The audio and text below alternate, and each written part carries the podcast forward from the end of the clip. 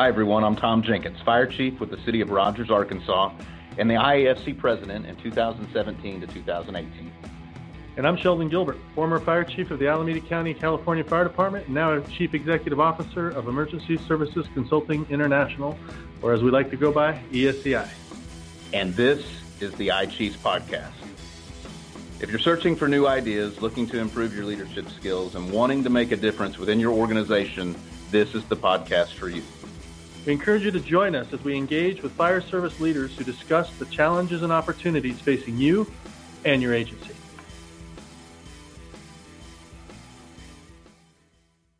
Welcome to this special edition of the iChiefs podcast series. There's not a fire department around, or EMS agency for that matter, that's not thinking about and considering alternatives to normal response operations involving uh, the COVID 19 crisis that is facing our country. We're fortunate that uh, we have some great guests today to visit with uh, to visit with us and educate us, and uh, we're delighted to bring this special episode to you. Yes, Tom, this is definitely unprecedented time, and these are um, this is new territory for all of us, and uh, I'm I'm glad to be with you here today. This is uh, Sheldon Gilbert, and I am the CEO of ESCI, former chief of the Alameda County Fire Department, and we're uh, lucky to be joined today by two guests that are going to give us some great insight. We have uh, the Deputy Assistant Secretary and Director of Office of Emergency Management and Operations at the U.S. Department of Health and Human Services, uh, Deputy Assistant Secretary Greene. And we also have uh, Chief John Sinclair, who is the Chair of the IAFC's Coronavirus Task Force. And they're both going to be able to uh, give us some insight and some takeaways today that will hopefully help us as we manage and work through these perilous and, and very, very challenging times. So uh, I guess we'll start with uh, Deputy Assistant Secretary Greene. Thank you for joining us and being a part of the podcast for iChiefs today. And um, maybe you can help us understand uh, how we should be planning, uh, fire and emergency agencies should be planning in terms of, of impact and, and what exactly we're up against as this pandemic moves forward. Sure. Good day, and, and thanks for allowing me the opportunity to be with you today. Um, first, I, I think um, unprecedented is the right term for what we're facing. Um, and the biggest single challenge that I think we have is overcoming fear and apprehension. Um, there's only one thing worse than dealing with the outbreak itself, and that's with fear and apprehension. And so making sure that we have accurate, scientifically based information, transparency and communication um, with all folks, including particularly with the first responder community, is going to be essential for us to get through this. With respect to the, how long this will take, you know, I've, I've heard estimates from a matter of weeks to a matter of months. I think the important thing to recall, remember is that this is um, a marathon and not a sprint. And the, we have been preparing for pandemics and emerging infectious diseases for some years now. Um, this is the test. This is the time. Um, and we have the tools um, and the training to respond effectively. It is sometimes overwhelming and it's certainly daunting, um, but uh, we will get through this together. Thank you, Deputy Director Greene. From the from the first responder and the fire chief's perspective, um, weighing the national response and seeing that integrate down to the to the state and the local uh, regional response what what are your ways of communicating all the way down to the first responders? And, and what should we as fire chiefs and and uh, fire service executives be doing to make sure we're getting the latest information and looking to the right places to get that timely information? Sure. Um, I, I think first I'd like to say that a lot of the response uh, early in this outbreak was very Fed centric and, and, revolved mainly around the repatriation of uh, passengers from cruise ships and folks who were uh, living and working in, in China. Um, we've seen a shift, and now it's it's an all of country response to this event. Um, and in our work early on, um, the success uh, that we had in repatriating folks and putting them in quarantine and getting them home, uh, we couldn't have done it without the support and um, engagement of state and local folks um, across the country. And I think that you know, uh, as we move forward and move into this new realm or new part of the outbreak, where this is, uh, you know, community spread um, and we're moving from a containment to mitigation, um, it's going to be really important that we continue to to shift. We're going to be shifting roles in some ways, and that the feds don't necessarily have the lead on a lot of this stuff, and all emergencies are local. And so it's really important that um, discussions like we're having today, um, sharing information, um, airing questions and concerns, and, and providing pointers to the right guidance.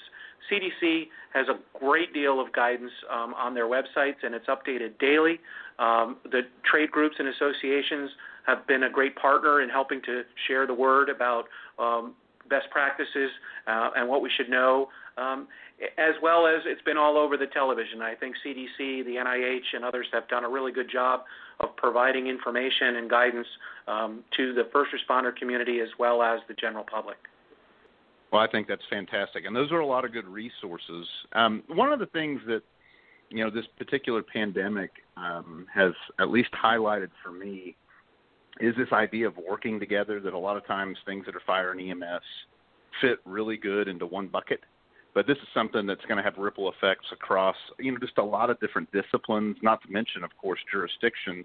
From a federal government perspective, certainly you see a lot of alphabet soup agencies that you have to work with what advice could you give local emergency services leaders, local fire chiefs, about what they should be doing to, you know, reach across different disciplines or different jurisdictions? Any ideas or guidance or advice that you could offer them about that working together thing?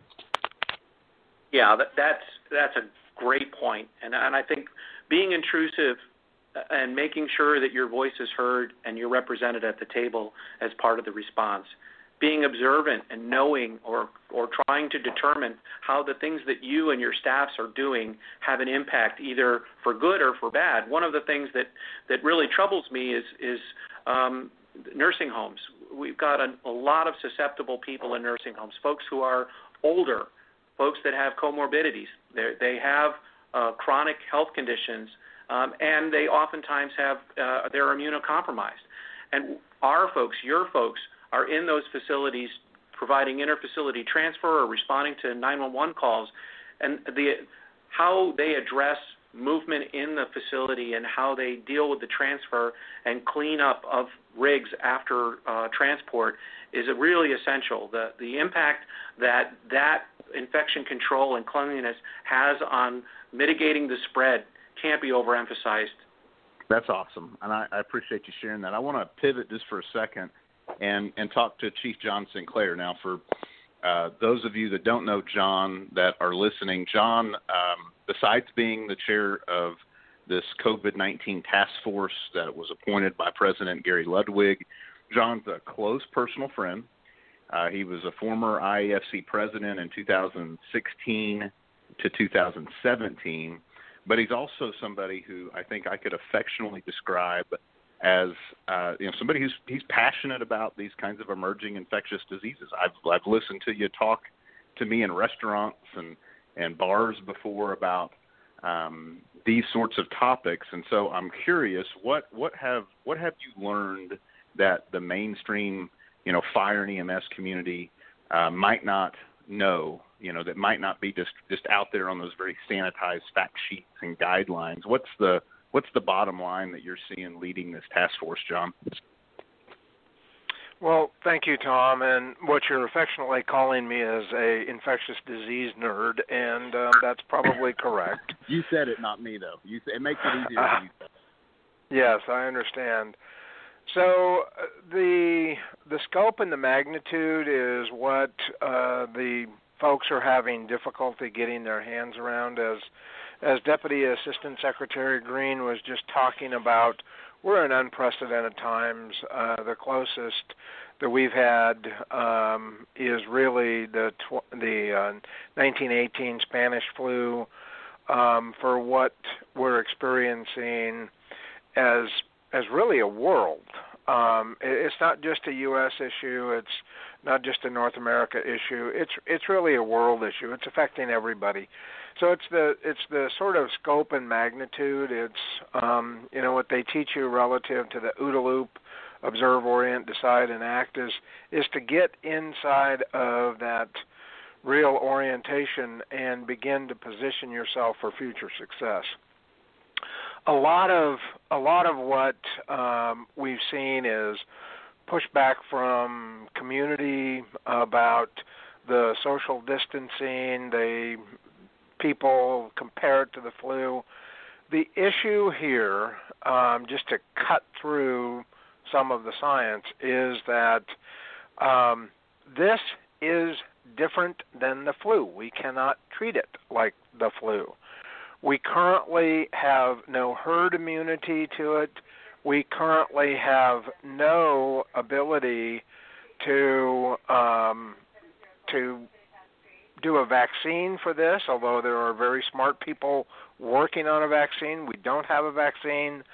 Um, and um, this is a a virus that is targeting the elderly. It is targeting uh, those that are sick, and um, you know what we're what we're seeing worldwide is that uh, the older you are, the death rate goes up.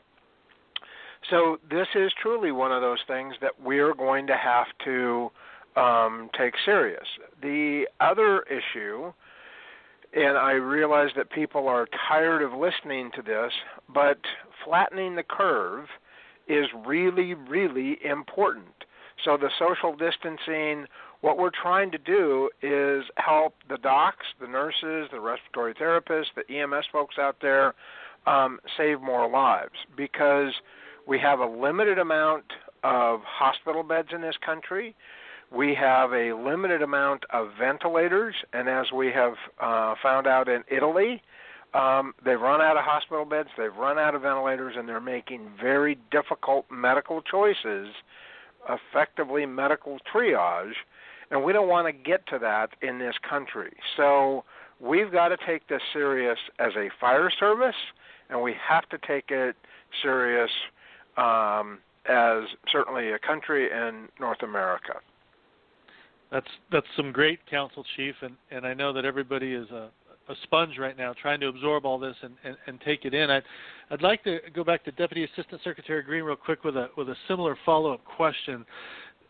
As we talk about how best to address this with the public and the personnel in our communities and best practices, uh, we can't help but notice that things are changing. This is a real time situation that's evolving, and it is unprecedented, as you said early on. So, as some of the uh, isolation or self quarantine or community quarantine uh, methods change, and some of the statistics and some of the findings that's happening at the national level as it relates to treatment and ultimately cure and/or um, being able to um, immunize against this, where can fire chiefs and, and, fire service and EMS professionals go to get the most up to date and good information so that we can stay on the front end of the curve so that when we're asked by elected officials and our community members, we have the right information to help them make policy level decisions? Yeah, I, I think that's absolutely critical, and, and some of the comments um, spot on. Flattening the curve is is how we're going to get through the limitations of our healthcare system. Um, you know, before I direct to resources. I think it's really important. Um, a lot of times when you talk to somebody, a scientist, about this outbreak or this disease, they'll start the conversation off by saying there's a lot we don't know about this illness. And that's very true. But when you get a bunch of medics around the table and you start the conversation off by saying there's a lot you don't know, then whatever else comes out of your mouth after that has less value. So I try to start the conversation by saying we do know a lot about viruses. We know a, more and more about this particular one every day. And what we also know is that good public health practice and infection control procedures, if done appropriately and effectively, are very good against transmission. And so the ideas about um, mitigation and reducing uh, close contact and the telework and canceling of events, non pharmaceutical interventions in the absence of a, a vaccine is very, very appropriate and very, very effective. It's inconvenient, but it works. In terms of the body of information that we get about this disease, there are a whole host of great sites. The CDC updates their sites on a daily basis. Here at the Assistant Secretary for Preparedness and Response, ASPR, ASPR TRACIE, T R A C I E, is another location where information and best practices are often shared. we work closely with uh, the folks at the Department of Transportation and the National Highway Traffic Safety Administration on making sure that the latest and best information is made available to the EMS um, constituency, and working through our hospital preparedness program, which, by the way, uh, EMS are, are mandated to be part of the healthcare coalitions as part of that program. We're sharing information through the healthcare coalitions is an essential and important way to get the best information to your folks. And I'd urge y- your association, as well as others, the trade groups um, and professional organizations that represent first responders, to constantly be seeking out the best in, uh, information, pointing members to the sites that have validated information, and make sure that you're asking us um, to provide uh, updated training and education uh, so that folks in the field have the information they need to be safe. I'm a 30 year paramedic myself, so there's nothing more important to me than the health and safety of our first responders. And so if there's information that your folks are not getting, that questions are not being answered, we need to know about that and we need to fix it because you guys are on the front lines. Thank you, Deputy well, Secretary Greene, and it's good good to know that we have uh, friends and paramedics in high places that are helping us on this. And um, I just wanted to pivot one more time to um, Chief Sinclair uh, as the chair of the IAFC Coronavirus Task Force. You guys have come up with a guide for coronavirus planning and response, and you did a webinar a couple days ago that had some really powerful takeaways that I think are very impactful and insightful for for the fire service and EMS professionals listening to the podcast. So, could you take a couple minutes, maybe running us through that that planning and response guide, how you got there, and and, and perhaps some of the takeaways from the webinar, and and um, let us know uh, what what's available out there as it relates to what you've done. You've done a lot of great work. Absolutely, and and thank you. Uh, the first thing that I would do is say to the fire service is go back to the IAFC's COVID 19 um, on a frequent basis. We are um, constantly improving the information flow there. We do have a um, a part of that that is a dashboard showing those people that have been um, quarantined, isolated, tested positive. Um, as of mm, when I checked it about an hour ago, we had about 924 uh, responders in the system across the, the United States and Canada that had been quarantined. So, and when you look at the map, um, you see that these are people all over the country all over um, Canada. So, you know, as we respond to this, um, we put this uh, group together, and it's all elements of the of the IFC, including safety, health, and survival section, the EMS section, the hazardous materials committee, the uh, metro section, VCOS section, um, and what we tried to do, the Technology Council, um, and then we also brought in outside resources. We have somebody from the U.S. Fire Administration. We have NHTSA listening in. We've opened up to HHS ASPR to listen in and comment. Um, we have somebody from the supply chain that is there. Um, we have a representative from Global Medical Response there to talk about um, their involvement in it. And so, what we've tried to do is is have a multidisciplinary um, cross pollination team that is looking at this. First thing that we came out with was vetting all of the um, dispatch criteria, the the pre-arrival instructions, uh, the um, information that was being sent out to our folks so that um, on that initial 911 call, we would have the proper information. So we got that out there so that fire chiefs could share that with their dispatch centers to make sure that the proper questions were being asked and um, so that our responders are getting the um, greatest amount of lead time that there may be an issue there. Certainly those questions are in flux. Um, you know, recent travel had been one of the questions. Now that we're in community spread, that is less and less of an urgent question. But um, what we're trying to do is change the document as new science presents itself. The next piece of the document really talks about uh, the quarantine issues, um, the isolation issues, and what should we be doing? What are the best practices? Again, that will likely evolve over time.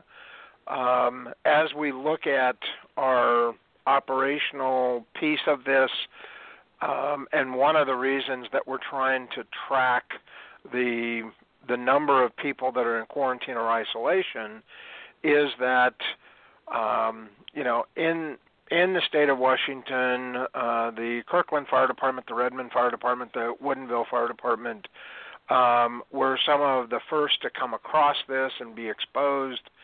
And um, they put their folks into quarantine. Well, at one point, they had up to 30% of their overall workforce in quarantine from the Kirkland Fire Department. Well, at some point, that begins to attrit your operational capabilities.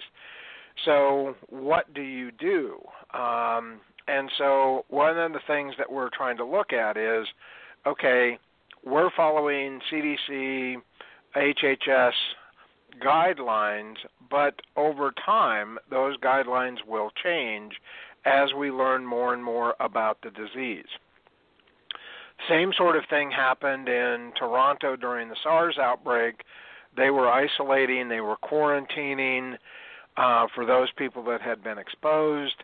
And over time, they realized that they could put people back to work, have them wear a mask if they were asymptomatic, if they had tested negative for the disease, um, and they were um, and they weren't showing signs. So we'll see that occur. One of the one of the big thrusts for us right now, working with the task force, is getting decontamination procedures, not just cleaning, but decontamination procedures for our PPE. Obviously, a lot of our PPE is disposable, but um, we're looking at bunker gear, station uniforms, things like that. What is the best way to clean that? And SCBA, um, if we go into a fire and um, you know we don't want to transmit that to somebody else what is the best way to de um, to clean and um, and sanitize a an SCBA mask. So we're getting that. We should have that guidance out by next week. So eh, the task force is a very active task force. We are taking a look at the best available science. We are tapping into the World Health Organization, CDC, and all of the experts. We're on the calls with uh, NHTSA twice a week. So we're trying to get the greatest amount of information, synthesize it, and get it out on our website to the members as appropriate. We'll do member alerts, but I would urge the fire service to check back to that website on a regular basis.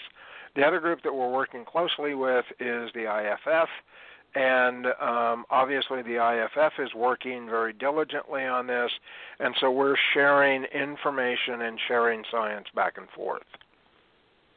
I knew that uh, I knew that when you were appointed that you'd go in there with some, not you know, knowledge and the background to make you know the task force a success because there's a lot of it's every day um, oftentimes several times an hour that you know I'm getting pinged by other fire chiefs about what our procedures are if we have somebody that we think's exposed, and just all these these questions and derivatives. And it's good to know that there's resources out there. And Jonathan, uh, I know I speak for both Sheldon and I when I say I'm so I'm just I'm I'm I think it's so awesome that you're a a 30 year paramedic and somebody who likely understands what it's like out there uh, with these, you know, these local problems. Disasters are local, like you said, and so we appreciate you. Um, before I let both of you go, though, we always like to end with a little bit of a takeaway, and so I'd like for you all, you know, briefly, but you know, we've got fire chiefs listening in. If this is anything like the webinar they did on COVID nineteen.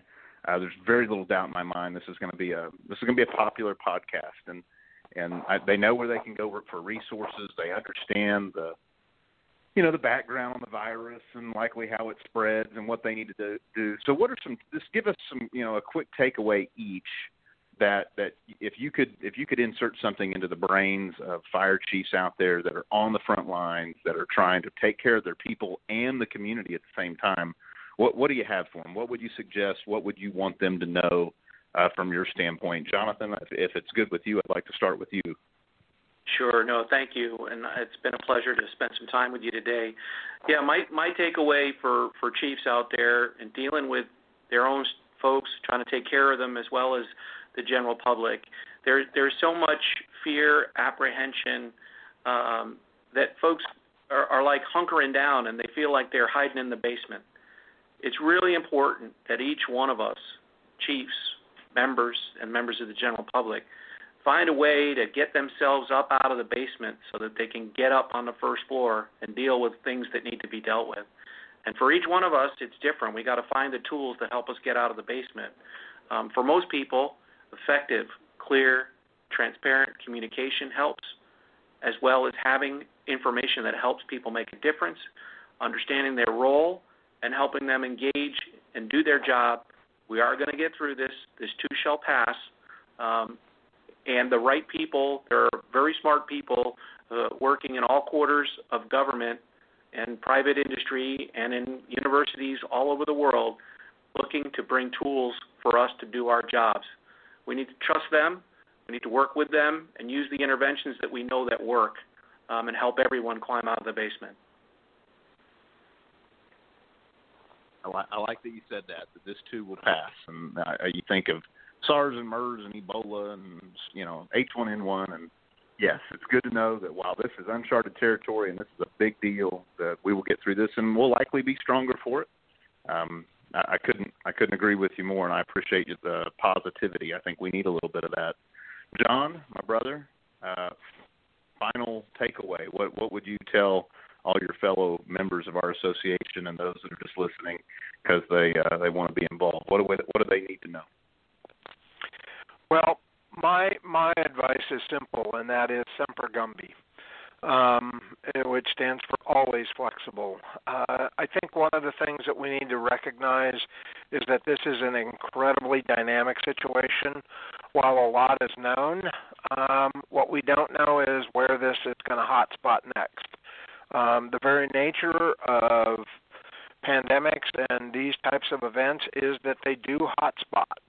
Um, there will be a area that is greatly affected. Other areas won't be affected much at all, as our social distancing and our flattening of the curve and and the practices that um, you know the government is imposing at the at the national um, and at the state level. We're looking at um, a an event that people will learn from and they will take away from. The the thing that I want to make sure that everybody keeps in the back of your mind is supply chain. We're going to be looking at this and analyzing it from a you know 3 years from now as to as as we're doing the after action is that did we have adequate supply chain? Did we make some strategic mistakes along the way of outsourcing so much of our manufacturing? Um, and those are those are fairly high level discussions that will need to be happening. The big issue is that um, you know we can predict that these types of events are going to happen, and so we need to prepare for them. And I know that preparation is down on everybody's lists, but you've got fire departments out there that are scrambling for masks for their personnel, and um, it's because um, they didn't have adequate supply chain. Um, we didn't have adequate supply chain, and so they're having to be innovative.